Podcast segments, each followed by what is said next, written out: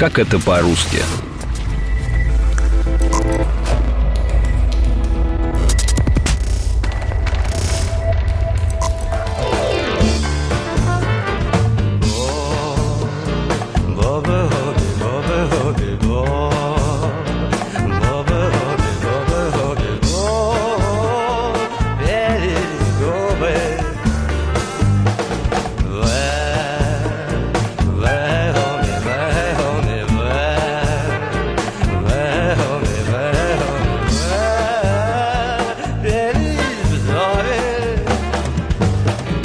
Это одно из стихотворений Велимира Хлебникова, представителя русского футуризма.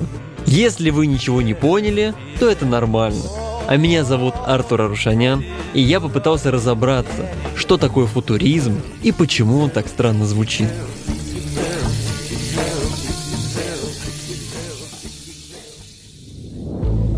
Суть футуризма заключалась в отказе от искусства прошлого.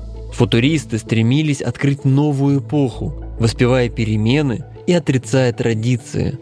Начало ему положил итальянец Томазо Маринетти, опубликовавший в 1909 году манифест футуризма. Маринетти провозгласил, что на смену старому искусству пришло новое, и оно должно спасти мир. Не где-нибудь, а в Италии провозглашаем мы этот манифест. Он перевернет и спалит весь мир. Сегодня – Этим манифестом мы закладываем основы футуризма. Пора избавить Италию от всей этой заразы. Историков, археологов, искусствоведов, антикваров. Само слово «футуризм» происходит от латинского «футурум», то есть «будущее». Когда я впервые услышал о футуризме, то подумал о писателях-фантастах, чьи герои бороздят просторы космоса. И правда оказалось не так уж и далеко. Подробнее о футуризме и его особенностях рассказала Александра Матрусова, кандидат филологических наук, доцент кафедры общего и русского языкознания Института имени Пушкина. Главное, что провозглашают футуристы, это необходимость жить будущим. Футуристы воспевают опасность, футуристы воспевают мужество, отвагу, бунт. Они утверждают, что новая красота – это красота скорости. Говорят, что мотор, работа мотора прекраснее, чем статуя Ники Савофракийской. Они говорят, что красота может быть только в борьбе. Восхваляют войну. Говорят, что это единственная гигиена мира. Они восхваляют презрение к женщине и восхваляют абсолютный жадный, фабричный, многоцветный революционный мир. Футуризм, по мнению отцов-основателей, был призван изменить не только общество, но и сам язык. Например, отменить прилагательные, чтобы существительные предстало во всей своей красе. Наречие и вовсе хотели исключить из языка как ржавый крючок, пристегивающий друг другу слова. Манифест итальянских футуристов вскоре добрался и до России. При этом у нас футуризм восприняли неоднозначно – Например, один из лидеров русского футуризма, Велимир Хлебников, предложил именовать русских футуристов будетлянами. Это слово он образовал от словоформы «будет», которое тоже отсылало к идее искусства будущего. Даже такая небольшая деталь отражала суть своего времени. В царской России витали идеи революции, и литература не могла остаться в стороне. Первый манифест русские футуристы опубликовали в 1912 году – и отчасти отразили в нем мысли и посыл итальянских коллег.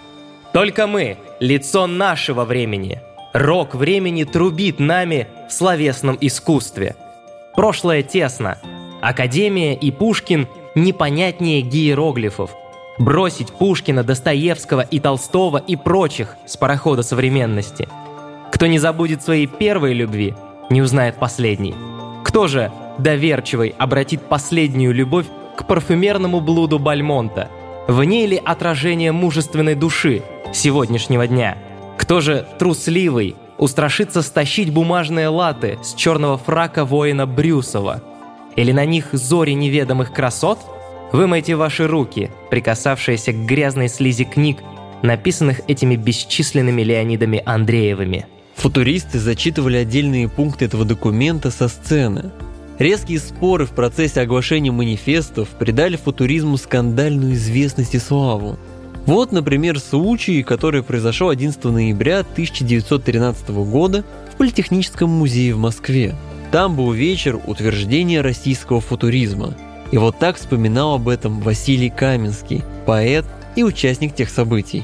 А когда вышли мы, Маяковский в желтом распашоне, в цилиндре на затылке, Бурлюк в сюртуке и желтом жилете с расписным лицом, и я с желтыми нашивками на пиджаке и с нарисованным аэропланом на лбу, когда прежде всего сели пить чай, аудитория гремела, шумела, орала, свистела, вставала, садилась, хлопала в ладоши и веселилась. Дежурная полиция растерянно смотрела на весь этот взбудораженный ад и не знала, что делать. И такой акцент на вызывающее поведение, отказ от прежних норм и правил стал неотъемлемой частью футуризма в русской поэзии. При этом футуристы, в отличие от их литературных предшественников, делали ставку на устный текст и публичные выступления. И даже на бумаге футуристы стремились отличаться, будь то оформление сборников или самих стихотворений. Яркий тому пример – это лесенка Маяковского – Конечно, его отличительная черта в том, что футуризм в русской литературе, он ищет, скажем так, свои корни. И интересно то, что по большому счету будетляне, с одной стороны, отталкиваются, отмежевываются от того, что у них есть за плечами, с другой стороны, они, конечно, идут в русле общем. Если мы говорим еще о чертах русского футуризма, конечно, потрясающее изобретение – это заум, это удивительное словотворчество, это изобретение Давида Бурлюка, это то, что нас заставляет обращаться к этим текстам, к этим словам снова и снова. Потому что когда тексты Бурлюка, например, они фиксируются на бумаге, это одно. Когда он их читал, это было совершенно другое. Одними из первых футуристов в России стали поэты Велимир Хлебников, Давид Бурлюк, Василий Каменский и Владимир Маяковский. В 1910 году они выпустили сборник стихов «Садок судей». Сборник напечатали на обратной стороне обычных обоев, или, как сказал Давид Бурлюк, на мещанских кожах обывательских квартир. Произведения же в сборнике печатали без ряда букв и знаков препинания. Не стали авторы указывать оглавление. Тексты шли с пушником.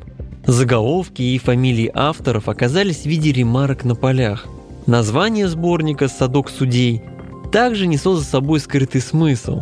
Поэты будущего загнаны в эту книгу как в садок. Но скоро их творчество пойдет в массы, и они станут судьями новой поэзии.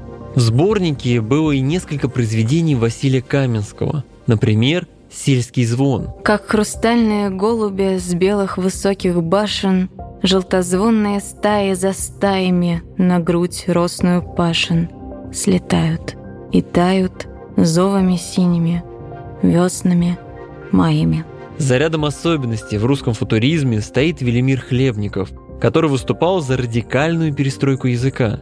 К примеру, он придумал заумный язык, о котором вы можете послушать в одном из наших прошлых эпизодов, который называется «Кто такие хливки и шарки?» и «Что не так с песней «Мальчик хочет в Тамбов?» Поэзия Хлебникова богата на неологизмы, палиндромы, архаизмы и разного рода словесные эксперименты.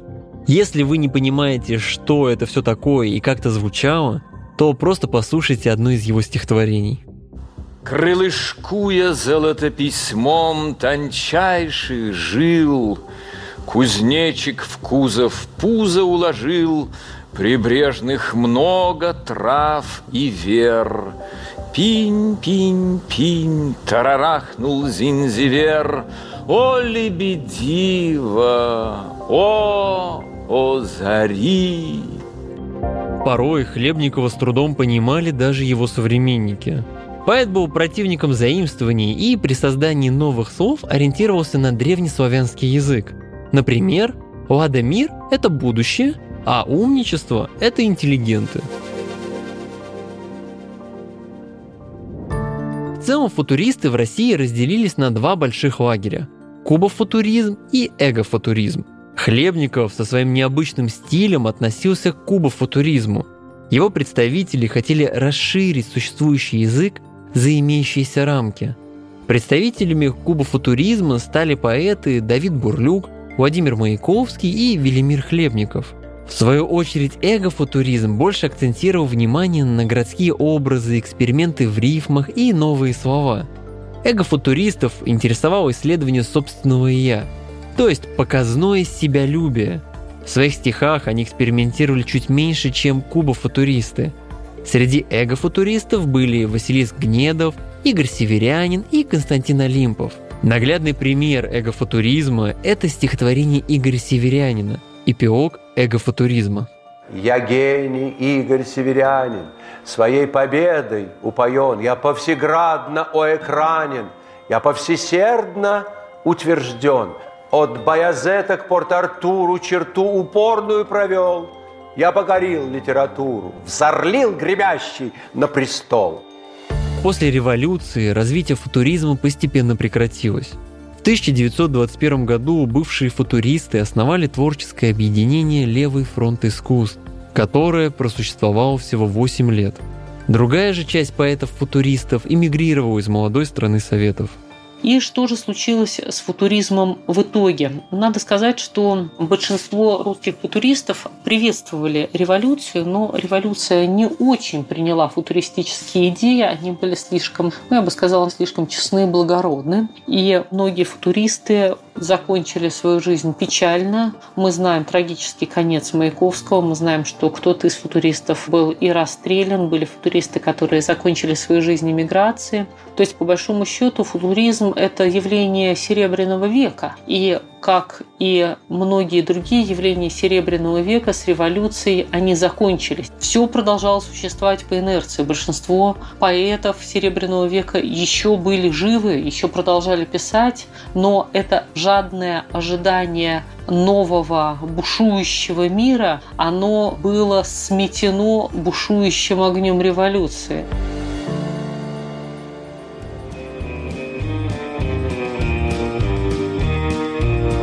А это был эпизод подкаста «Как это по-русски».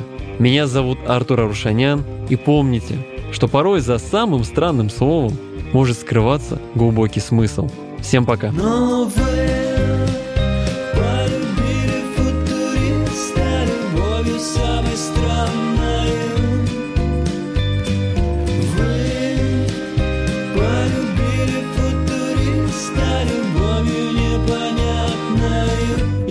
стихов вы не читали.